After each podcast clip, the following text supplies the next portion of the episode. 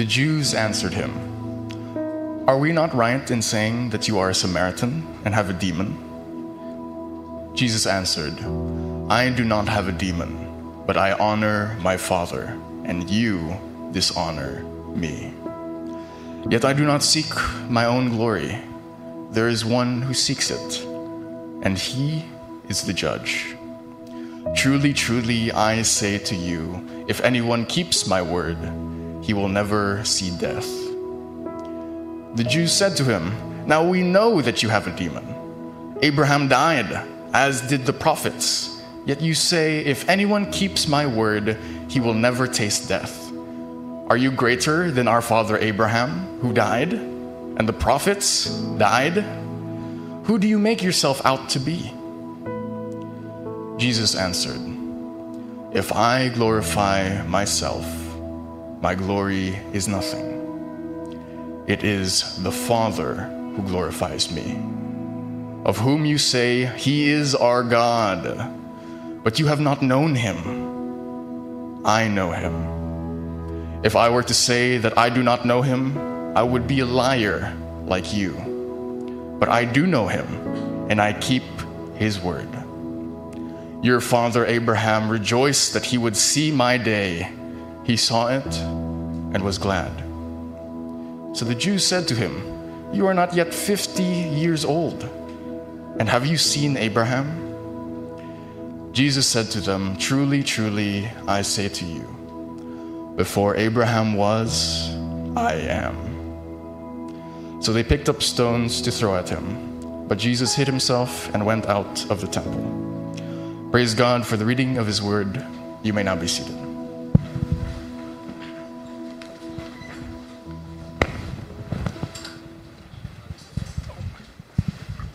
Thank you, Brother Leon. Good morning to all.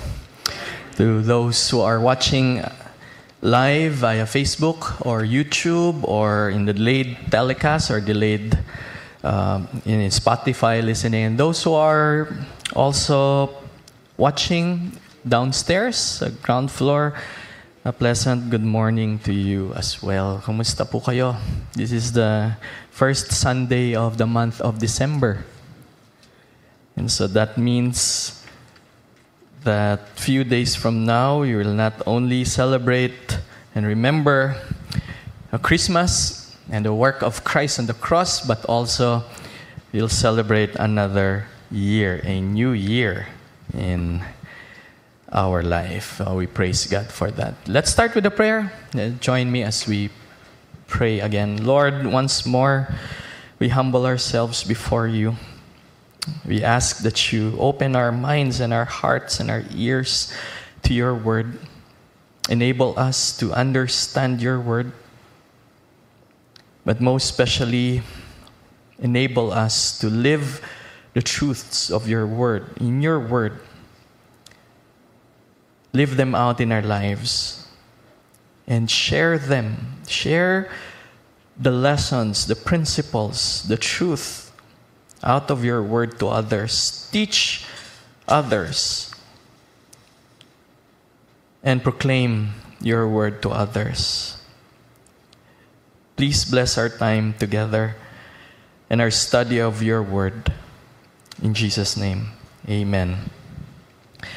Before we go to our passage, allow me two things. One, allow me to give a concept that will help us be able to, well, appreciate more and understand more our, our passage for this morning.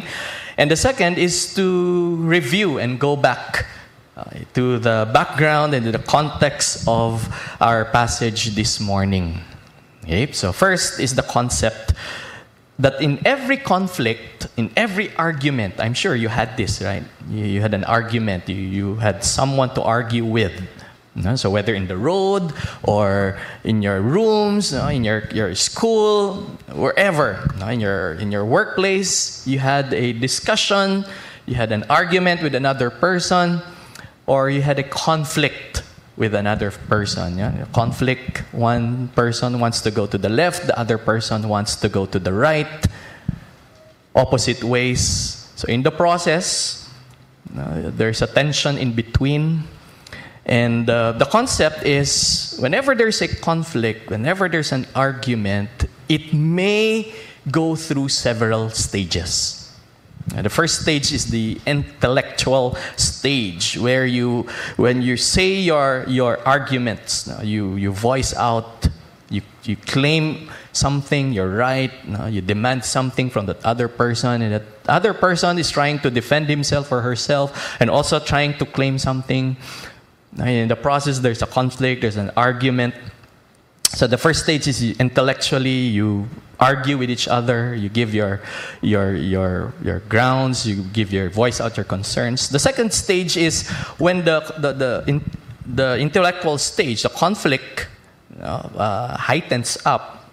It will involve your emotions. So this is the emotional stage. So this is the, the time where your voice would be uh, louder, you know, stronger, uh, and uh, sometimes emotions like anger and frustration, and perhaps, what else? You cry, you know, would would come out in, in that in that conflict, in that argument. Now, in this also during this stage that we may become verbally abusive. We verbally abuse, we, we, we give our points stronger and louder. Now, the third stage would be the physical stage. Now, when the emotions is too high and too great, sometimes it, it brings us to that point where we want to hit the other person, or to harm or to hurt the other person. No? So, if you not believe me, take this, take that. And in the process, there's now a physical uh, uh, uh, stage. And hopefully it ends there, because if not, it will be just be a cycle. And so we will use this as a concept as we go through our passage today, and as we review the context, the background of John chapter eight. It took us a while. It took us, I think, more than one month to finish chapter eight. No. And chapter eight is a is a passage where John the author would reveal to us, would show to us, would share to us the conflict, the argument, the discussion between Jesus Christ, claiming that he is the Son of God, the Son of Man, claiming that he is God, and the other side, the other party, the religious leaders, the religious Jewish leaders, claiming that he, what Jesus is saying is false, and it's not. So here's this is the the the, main, the the general context of John chapter eight. Now, just to backtrack, just allow me to go through John chapter eight again. Uh, verses we started with uh, John chapter seven, verse fifty-three, and then eight. Verse one to eleven is the uh, this is the story of the woman caught in adultery, uh, and uh, in in that uh, message that we had several weeks ago, uh, the pattern is the Jewish leaders will give something, no, will will claim something. Uh, this is usually uh, a false Uh, claim against Jesus, and Jesus would defend, Jesus would argue, and Jesus would give them the truth. So that's the pattern. So uh, as we go through, uh, so the first part would be, uh, of course, the adulterous woman.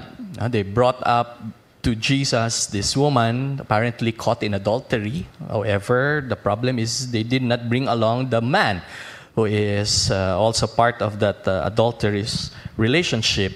And in that in that confrontation, you know, Jesus said to the religious leaders, "He who is without sin among you, let him be the first to throw a stone at her." And so they all left. And what uh, happened is that the woman remained, and Jesus said to him, to her, "Woman, where are they?" The woman said, "Did no?" Uh, the, Jesus further said, "Did no one condemn you?" She said, "No one, Lord." And Jesus said, "I do not condemn you either. Go, from now on, sin no more." Now, after that, we studied verses twelve um, and uh, onwards, where Jesus spoke to them, saying that he is the light of the world. So remember, this happened, this confrontation between Jesus and the religious Jewish leaders happened at the end of the Feast of Tabernacles. Oh, and uh, they're in tents, and then there's this light in the temple, and it symbolizes God, you know, and His glory, and they're praying, and they were thanking God uh, that uh, God one time dwelt in them, uh, came to them, and then they're now praying that the Messiah, the Savior, would return and would indwell in them again, and dwell with them again. That's the, that's the main prayer in the Feast of Tabernacles. Yet, it's ironic that the Messiah, the person that they were praying for, is right there already, talking to them, arguing with them. And so, Jesus said to them, I am the light of the world. He who follows me will not walk in the darkness, but will have the light of life. And so the Pharisees said to him, you are testifying about yourself. Your testimony is not true. So they had this back and forth uh, argument. Jesus is saying, revealing himself, who he is, his unity with the Father, uh, with, with God the Father, and also saying that he is the light of the world, hence to be followed. And Jesus answered them, said to them, even if I testify about myself, my testimony is true, for I know where I came from and where I am going, but you do not know where I came from or where I'm, you are going. And so this will happen, back and forth, arguments. And they would say, no, you're, you're not right. And then Jesus would say, I am he who testifies about myself. And the Father who sent me testifies about me. He's speaking of the testimony, the rule of two, that there should be two persons. Now, if you're claiming, let's say, you are accusing someone, committing of a crime, there must be at least two persons as witnesses to testify. And so Jesus is saying, I'm not only testifying about myself, God Himself is testifying for me. And in verses twenty-one onwards, then he said to them again, I go away and you will seek me and will die in your sin. For I am, where I am going, you cannot come. Where I am going, you cannot come. So the Jews said, surely he will not kill himself. And they're thinking, oh, Jesus would kill himself. Because they believe that anyone who, who kills himself, by the way, will be brought to... They have this uh, idea that that's the worst sin that you can commit, one can commit. And there's a reserved place in the Hades, in the hell, where such persons will be brought, those who commit suicide, and that's the worst sin. And we will not come. Jesus is saying, you will not, where I'm going, you cannot come. So they're thinking that Jesus is going to that, to that place, you know, the, the worst place. Is he, is he going to commit suicide? Because surely we will not be able to go with him there. You not go with Jesus there. And it's only him who can go there. Since he says, where I am going, you cannot come. And he was saying to them, you are from below and I am from above. You are of this world, I am not of this world. Therefore, I said to you that you will die in your sins, for unless you believe that I am he. In, of course, we have learned this, that the word he is not really in the original uh, manuscript. It's just I am. Ego eimi. I am. You will die in your sins. And so, you know what's the problem? We know, right? The problem is the Jewish leaders, religious leaders, they are listening to God and interpreting what Jesus is saying on the physical No, physically, on, on literal physical aspect. And Jesus was pertaining to spiritual aspect. And that's where the conflict is. And so they were saying to Jesus, who are you? Verse twenty-five, Jesus said to them, what have I been saying to you from the beginning? I have many things to speak of. I have many things to speak and to judge concerning you, but he who sent me is true. Meaning, God the Father is true. And the things which I heard from him, these I speak to the world. And they did not realize that he had been speaking to them about the capital F, Father. So, just talking about spirituality of the Father. Verse twenty-eight, so Jesus said, when you lift up the Son of Man, then you will know that, again, I am. That I am He. And I do nothing on my own initiative, but I speak these things as the Father taught me, that I am with the Father. That what I am doing, what I am saying to you is not of my own. It is from the Father. Yet, again, the Jewish leaders did not understand. Now, in verse thirty, as he spoke these things, many came to believe in him. Yeah, praise God.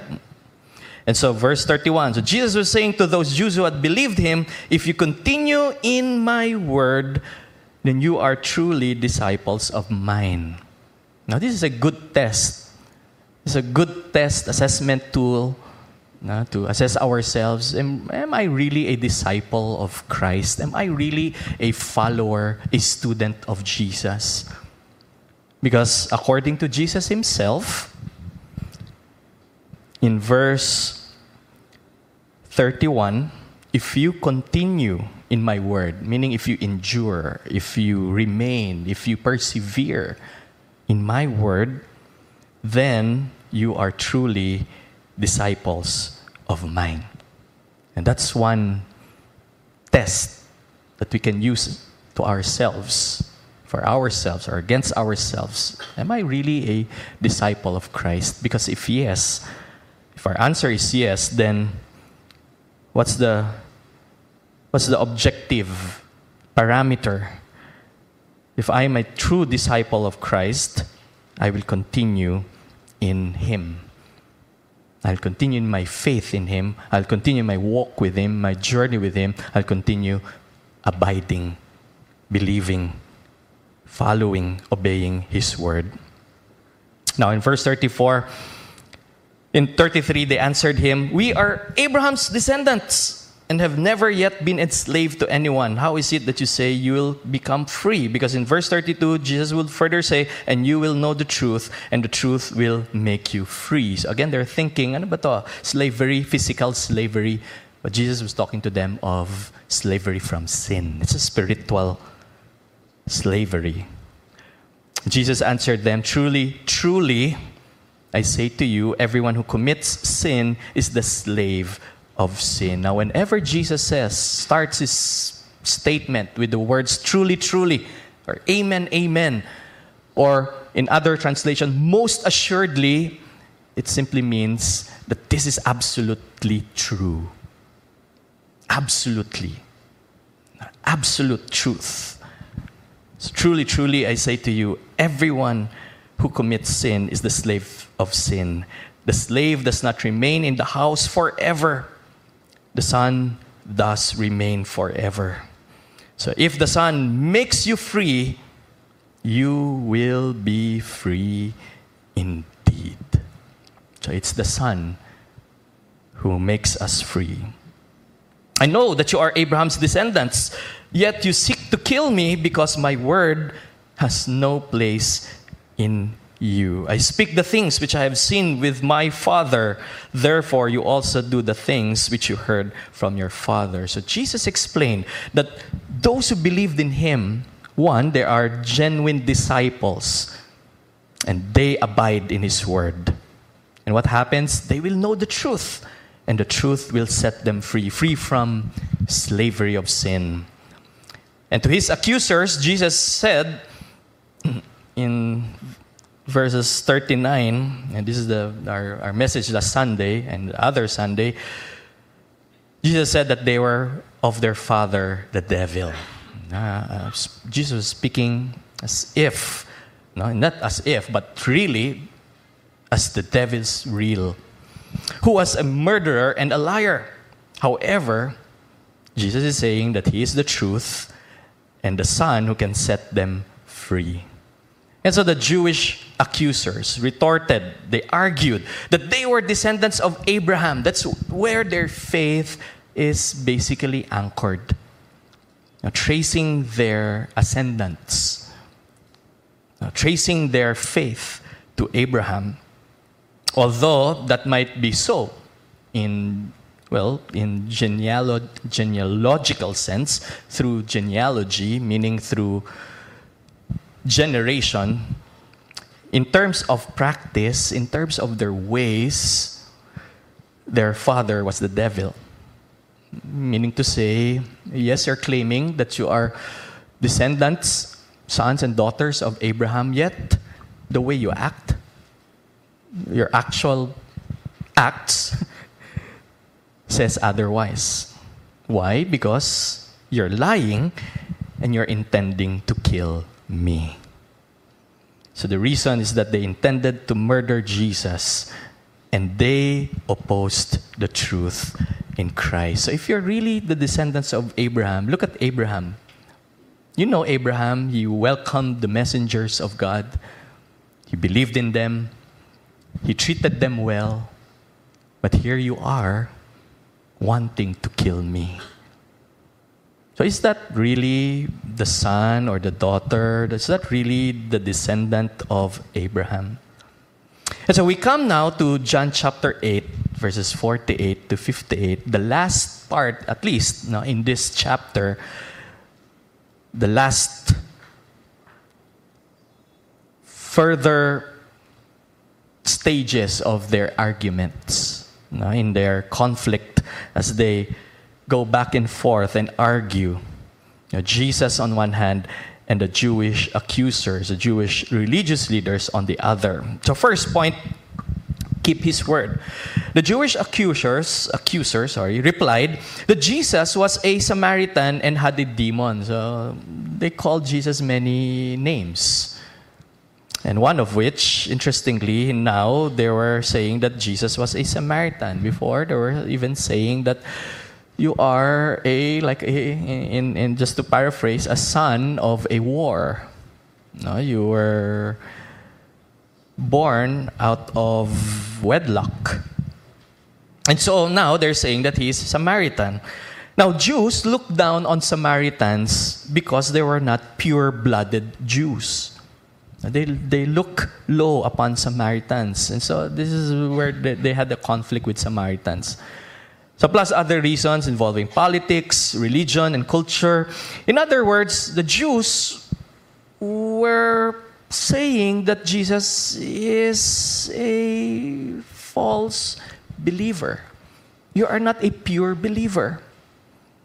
You're Samaritan. You're half Jew. We are true believers.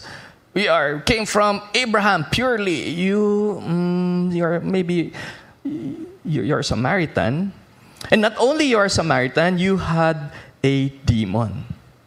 So, in other words, they're saying you are in opposition to God, because the demon, devil, Satan, is in opposition with God.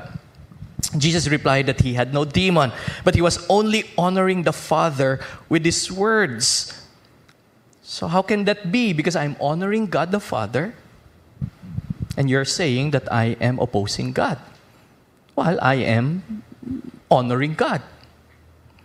And so Jesus stated that all who keep his word will never taste death. Let's go to the verses. Verse forty-eight, the Jews answered him, "Are we not right in saying that you are Samaritan, a Samaritan, and have a demon?" Jesus answered, "I do not have a demon, but I honor my Father, and you dishonor me." So it's as if Jesus is saying, who is now a person who has a demon? Because I am honoring the Father, and me as the Son of the Father, because I am one with God, you are dishonoring me. And who is now, who has now a demon? Verse fifty, "Yet I do not seek my own glory. There is one who seeks it, and he is the judge." So Jesus is saying that I don't need such glory. I don't need to defend myself because I have God who is the judge, who will really defend me and who will really testify for me.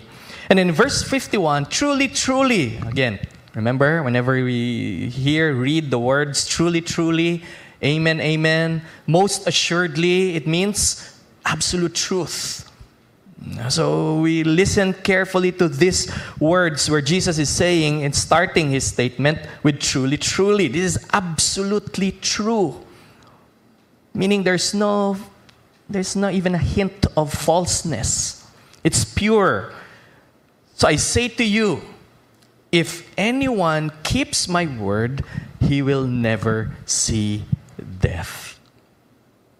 Brothers and sisters, one day we will enter the doors of death. Uh, I always remember whenever I, I speak of death, whenever I, well, I, I read the word death, I remember of this one patient of mine before who asked me, Doc, she is in her terminal stage of a cancer, and she felt that she was dying. Or she's going to die. And she, she asked me, Doc, what will happen to me when I die?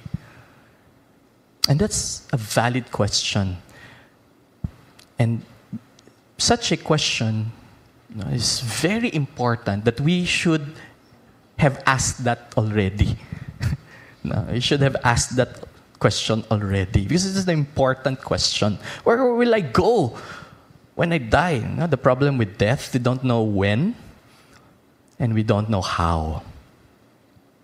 But it will come. It will surely come. And so, my patient, I remember, she asked me, Doc, what will happen to me when I die? Now, I always want to look at death as a separation. As a separation. So, if you have a loved one, you have a friend, you know someone who have died already, that person is separated from you, from us. So, we cannot talk to them anymore. We cannot see them anymore. We cannot be with them anymore. And so, they are separated. So, that's a physical separation. That's a physical death. But again, Jesus is talking about spiritual death. Remember the conflict? Their understanding, you know, they're listening to God, literally and and physically, no? But Jesus is explaining to them spiritually. And so Jesus is talking here not only of physical death, but of spiritual separation from God. And you know what's concerning about spiritual death?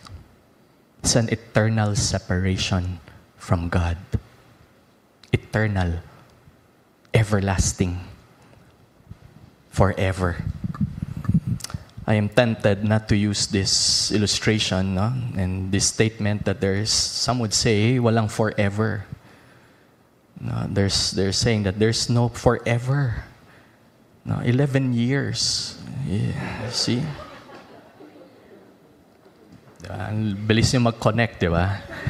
Talagang ano tayo, no? Talagang updated tayo. Jesus is saying, there's no death. What is this no death? There's no spiritual separation from God. Now, you may argue, eh, Doc, diba, when I die, that's already a separation. Yes, but at that moment, in a person's death, even at that, well, temporary part of death itself, as one crosses from physical life to spiritual life, that's death, separation. Jesus said, if anyone keeps my word, his word, he will never see death. Never. I hope you underline that word, never. Just absolute. And then see. What do you mean by see death? Well, you'll never experience death. Because as you transition from an earthly life to spiritual life, if you keep the word of Jesus, you will not, you will not be separated from Him. He will still be with us. He's, he will still be with you, even at that moment of separation. That's why we'll never experience death. So it's just a door. It's just a, a temporary part where you now enter forever and ever and ever. Now, it's key to understand what it means to keep my word. Keep His word. How's that? Keep His word. Kasi I'm a, I'm, an, I'm, I'm a keeper of, what do you keep, by the way? In your closets, in your rooms, in your, do you have this uh, mga sentimental boxes that you keep? Perhaps a gift of someone, or uh, what do you collect? What do you keep? So is that the idea of keeping? Uh, I keep things. Another way to look at this is to to cross-reference this with investment. I keep money, I invest money, and, and this money would double and triple and would grow. So it's, a, it's, a, it's in a sense, it's keeping. But the keeping here is not literal keeping and tucking in something and your um, sentimental material things. You still have them up to today. The idea is believing. Because you believe, you keep it. Because you you believe in Jesus, who said this, these words, you will keep it. Now, in the process, you are holding on to it. So if it's the promise of Jesus saying, if you keep my word, ano bang word ni Jesus? Ang dami kasi. Well, the context is salvation. The context is being free from the slavery of sin. That's the immediate context. Spiritual things. So if you believe, if you really believe, uh, you cannot separate the, the keeping. You cannot separate the obedience. You cannot separate the living it out, out of that belief. Because you believe in my words. I said this. I said that you don't do this. I said that you do this. With regard to commands, then you are now doing them, or you are not doing them. You are keeping it. You are living them out. Sa Tagalog, isinap sa pamuhay. Kanina sa Tagalog, it's, ano yun? Uh, isinasagawa. No? Yung, yung word, yung salita. At when you say, you keep the word, you hold on to it. You keep it. You, you keep it. It's, it's with you all the time. You hold on to it. So if it's the promise of God that you, if you abide in my word, you are truly my disciples, that if, if you believe in me, you will not perish, but you will have everlasting life. So if you hold on to this truth, you will never see death.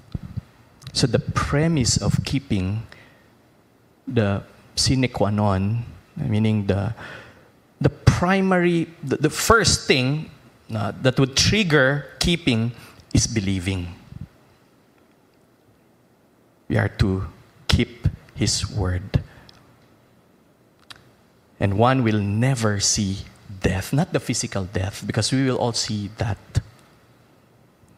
But the spiritual death, the separation from God, which is, by the way, eternal. So, just allow that to sink for a moment, now, to process that. Now we are alive. Now you look at your the person sitting beside you. Now, mukha namang gising, no? I mean, yung mukha namang alive, no? Uh, umihinga pa. Uh, okay, nag-react pa, no? So, yes, we are alive, but one day, that person will be separated from you. Now, consider this. Eternal separation from God.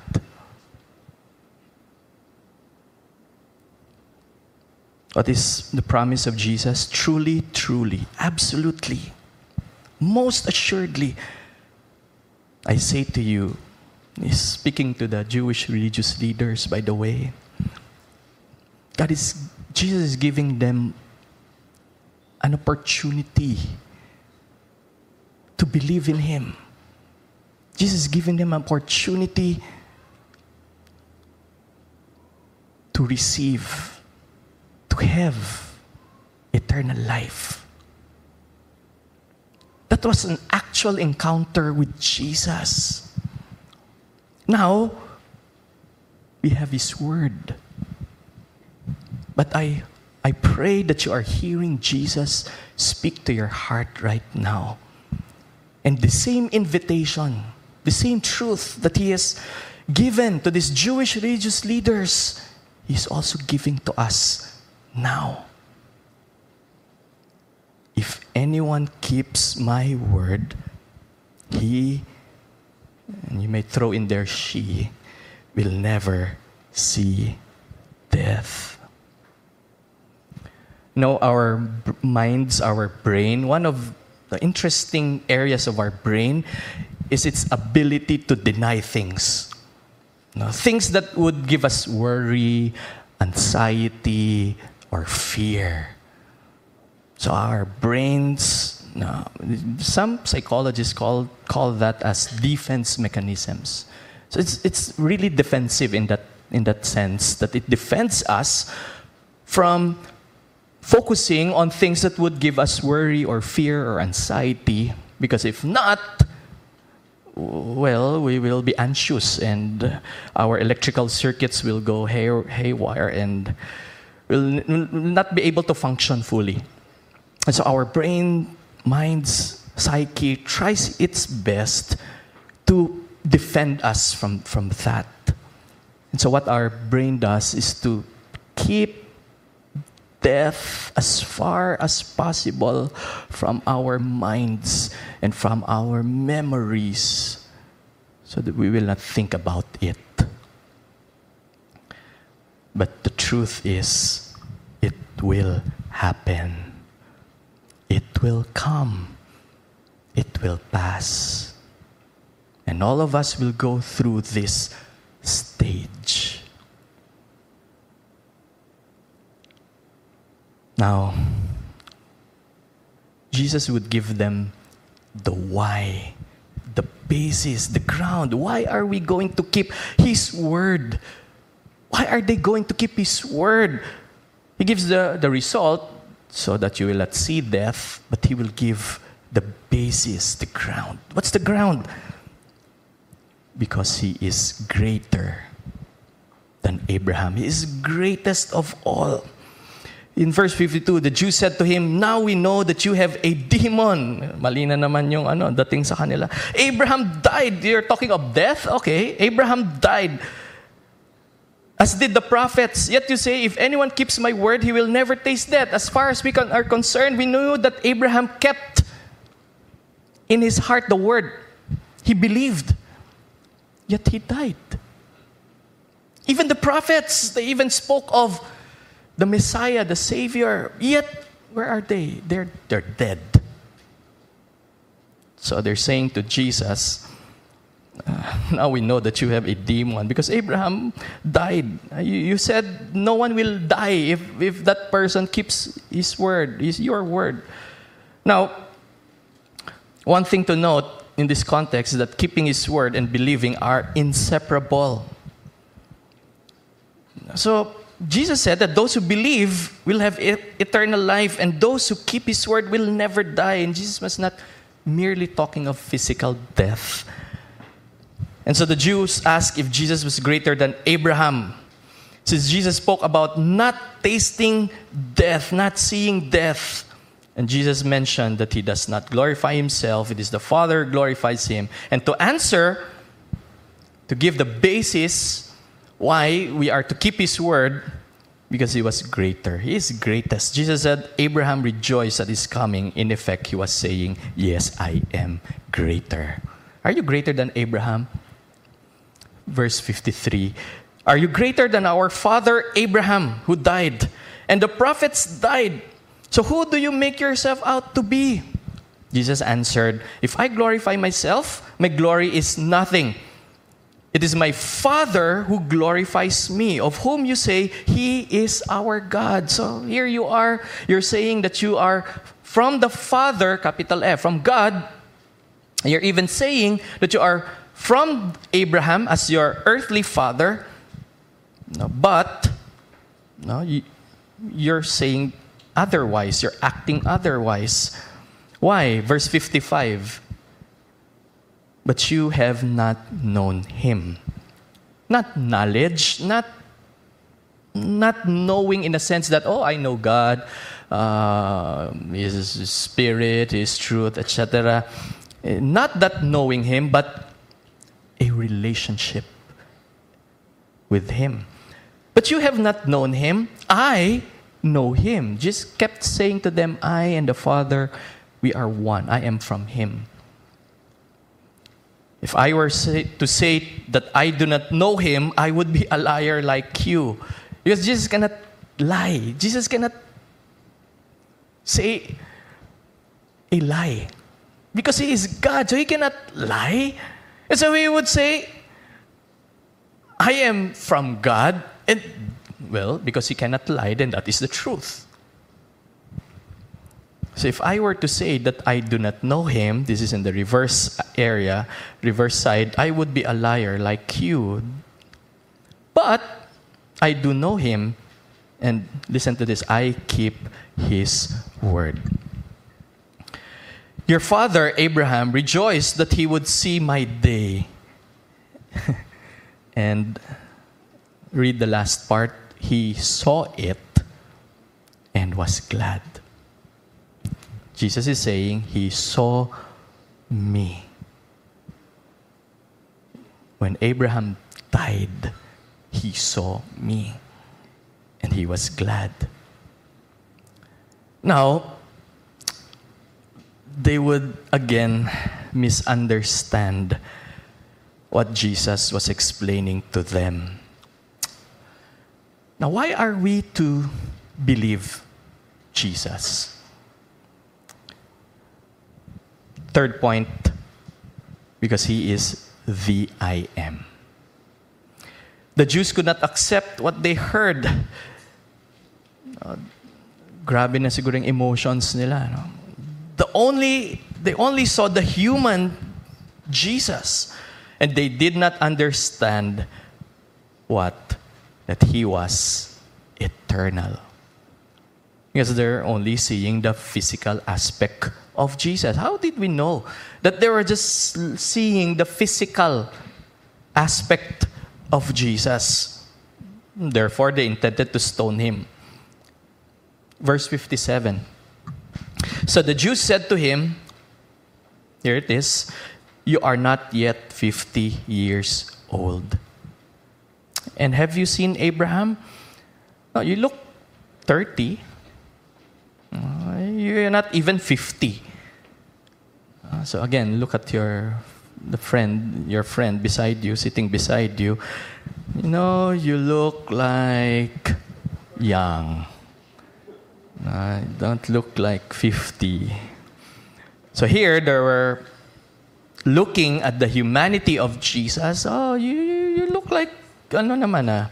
You're not yet even fifty. So how come you're saying you have seen Abraham? Eh, si Abraham, tagal na niya namatay. Old Testament pa yan, namatay. Yet you are saying you have seen Abraham? So maybe you're again lying.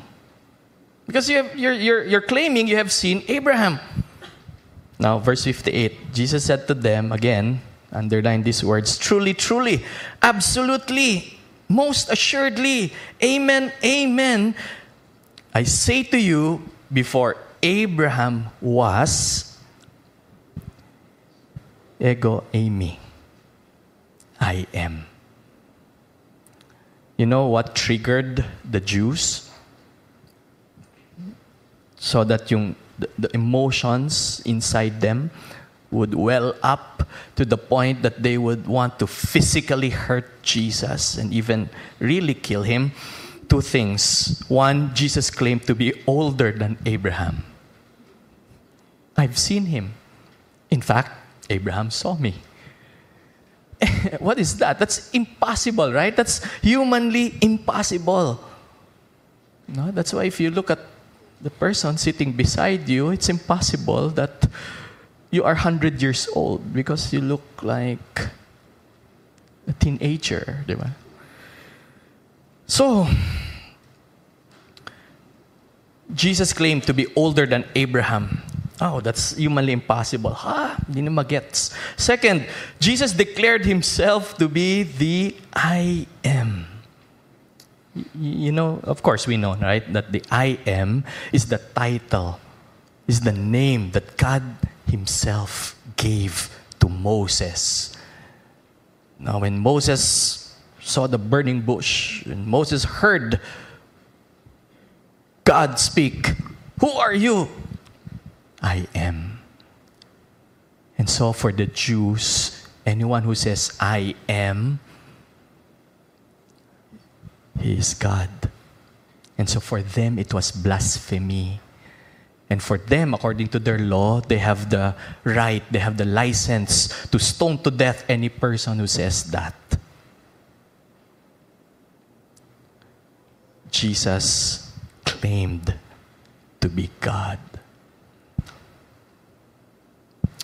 Now, I have tried to study and read all religion possible, and no one ever claimed, at least those who have died, uh, those who are dead right now, those who have written uh, extra-biblically books, et cetera, they never claimed to be God. Now, John the author consistently revealed the, ju- the dual truth that Jesus is not only the Son of God. Yes, he is. He's the Son of God. He's the Son of Man. But he is also God. Now, if anyone claims that Jesus is only man or Jesus is not God, let them read John chapter eight. Yes, this is the argument where Jesus would say that he is God. And that if you and I, anyone who believe, who will believe, and who believes in him, anyone who believes in him and keeps his word, because we cannot separate those two,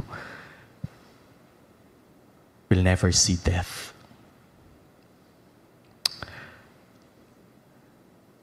So if we hold on to that promise, if we hold on to the truth that God is saying, that Jesus is saying that he is God, and that through him you will be saved from the judgment, the wrath of God, and if we hold on to that truth, which is absolute, then indeed we will never see death.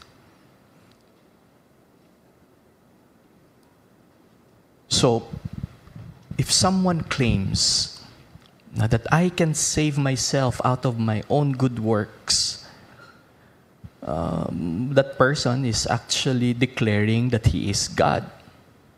Why? Because he can save himself out of his good works.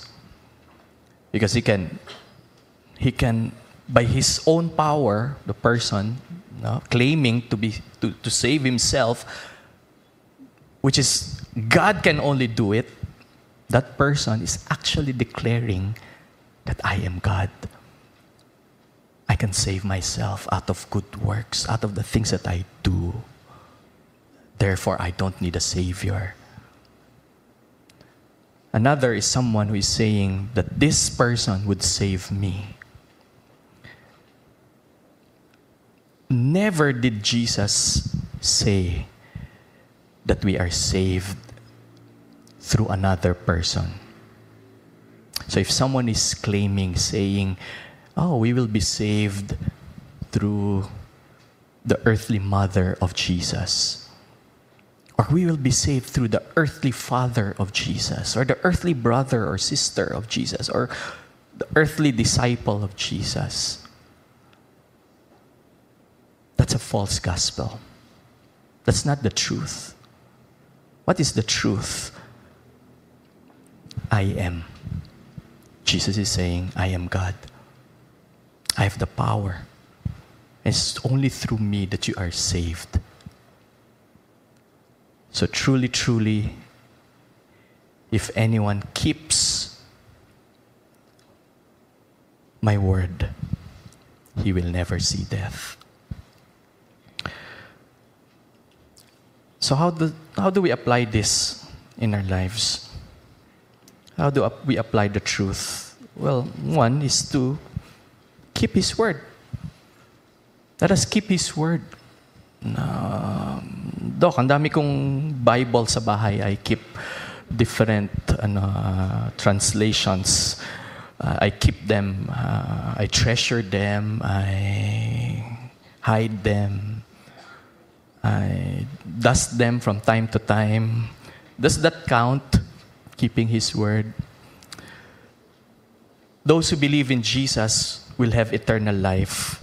Those who keep His word will never taste death. One cannot separate believing in Him and keeping His word. You know the eternal blessing? Eternal life. In heaven. In the presence of God. Eternal. Brothers, sisters. Forever yun. In God's presence. Now, what's the key? Believe, right? Keep His word. The blessing is eternal life. Why? Because Jesus is not only greater than Abraham, Moses, Jo- Joshua, and David. Great, Jesus is greatest amongst these great fathers. In what way? Nothing was created without Him. Jesus is the Word who was with God and who was God. He existed even before Abraham. He existed even before Adam and Eve. Jesus is eternal. So if you are to believe someone who is claiming now that if you believe in this, if you believe in that, that's a false gospel. But if we believe in Jesus Himself, who is claiming that He is God and He is one with God and He cannot lie, because He and the Father, they are one, and He says that if you believe and keep my word, you will never see death. Where shall we go? What shall we do? Are we still going to hold on and believe someone claiming that apart from Christ, we can be saved? Or do we really, genuinely, truly, in our hearts, in our minds, believe? Now, if we do, of course, we praise God for that, but it does not stop there. We are to proclaim that Jesus is God. We proclaim this to others. Maybe they have a superficial idea, concept, well, knowing, well, believing who Jesus is. But is that enough for one to be saved? Because head knowledge, as far as the Scripture is concerned, is not saving faith. It's not the faith that will save us. And so what is that that will save us?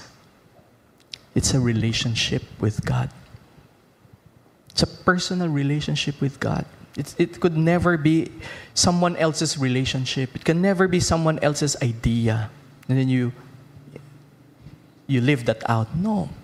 That's why we, in this pulpit, we keep on encouraging you, everyone, including me, that we are to read the Word of God, to study, study the Word of God. So we will know Him, not just head knowledge, But through the Holy Spirit in our hearts, we will be affirmed.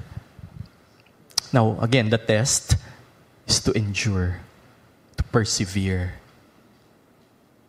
abide in His Word.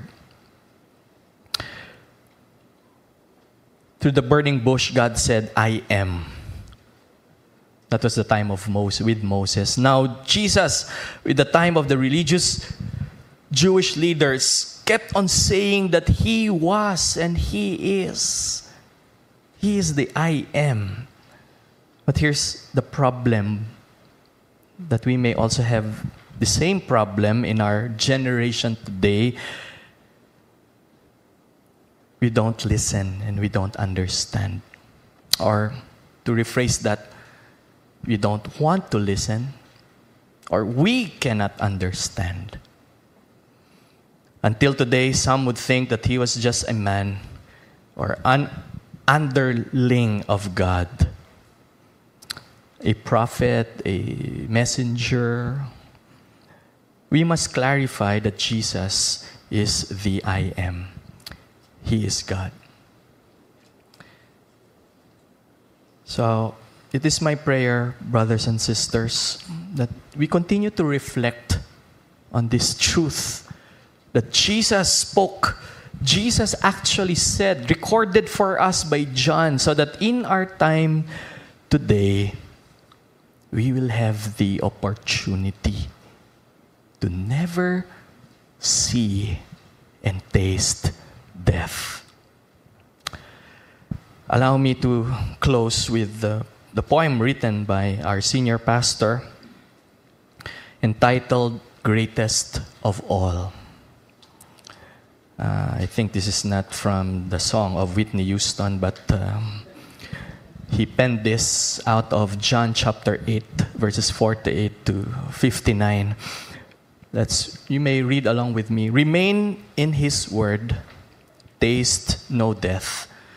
It's not all about losing breath, but a spiritual kind, that is, listen well. The truth do not miss. He is the truth. His word is truth. The devil lies.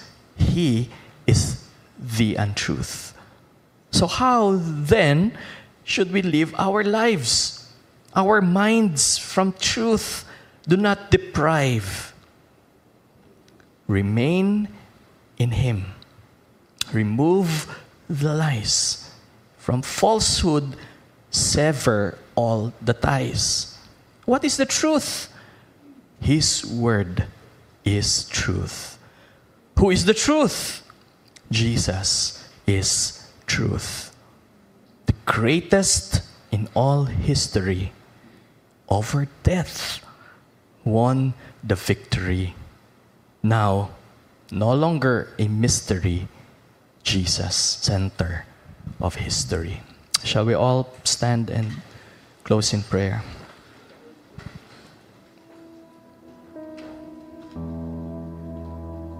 As we close our eyes, bow down our heads, as we humble ourselves before the triune God who sees us right now, who listens to us at this very moment, the God who created the heavens and the earth, the God who created the universe, the very same God who created man and woman, the same eternal God who gave us our life.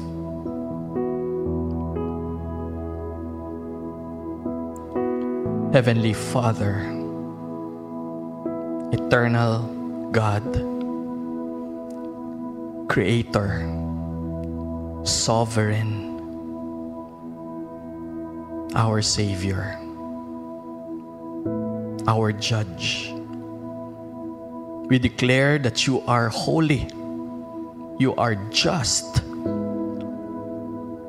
And because You are holy and You are just, you are the ultimate judge,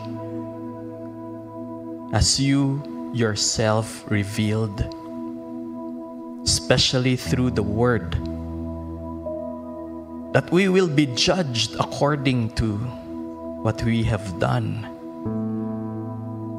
We realize that we are sinners, imperfect, and we cannot save ourselves. And there's no one and nothing apart from your Son, Jesus Christ, that can save us from your judgment and from your wrath. What is your wrath? Eternal separation from you. As you have said, all have sinned and fell short at your glory. We have failed. We have missed the mark. We have sinned. And one sin is enough to judge us guilty and to punish us with eternal suffering in a place called the lake of fire. You are such a holy God, a just God, that we should fear. But the, by the mere fact that we have life right now and that we cannot control even our death, when it will happen, how it will happen, should be enough for us to tremble and fear you. Yet you are also a merciful, a loving, and a gracious God, that out of your sovereignty, out of your perfect will, out of your only standard, you have given Jesus Christ to suffer, die on the cross, and resurrect to defeat death. And as you have promised, that you have revealed as well in the book of John, that whoever believes in him will not perish, but will have everlasting life. Yet in the subsequent verse, you have also said that those who do not are already condemned. You are already judged. So today, we humble ourselves. We repent of our sins. We turn our back from sins and surrender our lives to you. We acknowledge that the only way for us ne- never to see and taste death is through Jesus Christ. And thank you, Lord, for revealing that to us through the book of John and through the life of Jesus Christ, through His Word. And where shall we go? Whom shall we believe except the one who says, I am. Lord Jesus, we declare that you are our Savior and that you are Lord of all, the King of Kings. You are the greatest. You are perfect and eternal. And what you did on the cross is sufficient for us to be saved from the wrath of God. Today, Lord, we affirm that. And I pray for those who are listening, watching, that by your grace, cause them to believe. Change their hearts. And for every opportunity, Lord, that we are to proclaim that Jesus is the way, the truth, and the life to our friends, our family, to our neighbors, our schoolmates, to our workmates, to our neighbors, to the community in general, through this church. Allow your words to speak and change them, Lord. Remove the chains, the blindfold, the scales in their eyes, that they may see Jesus Christ. And for us, Lord, we have committed, we have surrendered, we have repented and believed. We thank you for the Holy Spirit. We ask, Holy Spirit, to continue to change us and mold us and shape us to Christ-likeness. Christ, who had compassion to the lost. May we also have compassion to the pre-believers, to the unbelievers, to the lost. Give us courage and boldness to proclaim the gospel of Jesus. Give us, Lord, opportunities, especially this Christmas Eve when we have our Christmas party, our gatherings in the family, in the office, in the school, and with our friends, to proclaim, to share the medicine, the antidote, the cure, and the way to eternal life. Lord, I pray that as we proclaim your word, you will use your words. Lord, even use our testimony as we share to them how you have changed us. If not, Lord, use other people's words and encouragement and proclamation of the gospel, and most especially soften the listener's heart. We acknowledge that apart from you, they cannot. And so, Lord, we pray that they will not be like the Jewish religious leaders in this time that we have studied, holding on to the hardness of the stone in their hands, ready to throw them to you in rejection, in anger, in disbelief. May our friends, our families, be not like them. Lord, we plead, we pray, yet we believe that you are sovereign and you are you are in control of everything. That's why, Lord, we entrust this to you. I pray for my brothers and sisters that as we go out from this place, we will receive your favor, your blessing. Whatever situation, circumstance that we are having right now, may we receive the power through Christ, through the Holy Spirit, through your word. Enable us to be encouraged, to be revived, to be refreshed, to be strengthened, most especially our faith in you, to endure and persevere, to abide in your word, and to keep your word.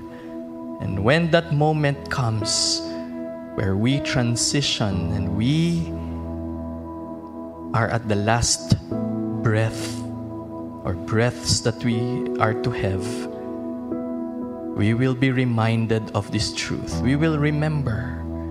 We will even speak this out, that we have kept your word. We have firmly believed until the end. And indeed, we will never taste death, and there will be no death. Thank you, Father. May you be honored and praised and glorified today, tomorrow, and forever. In Jesus' name we all pray. Amen and amen. God bless us all.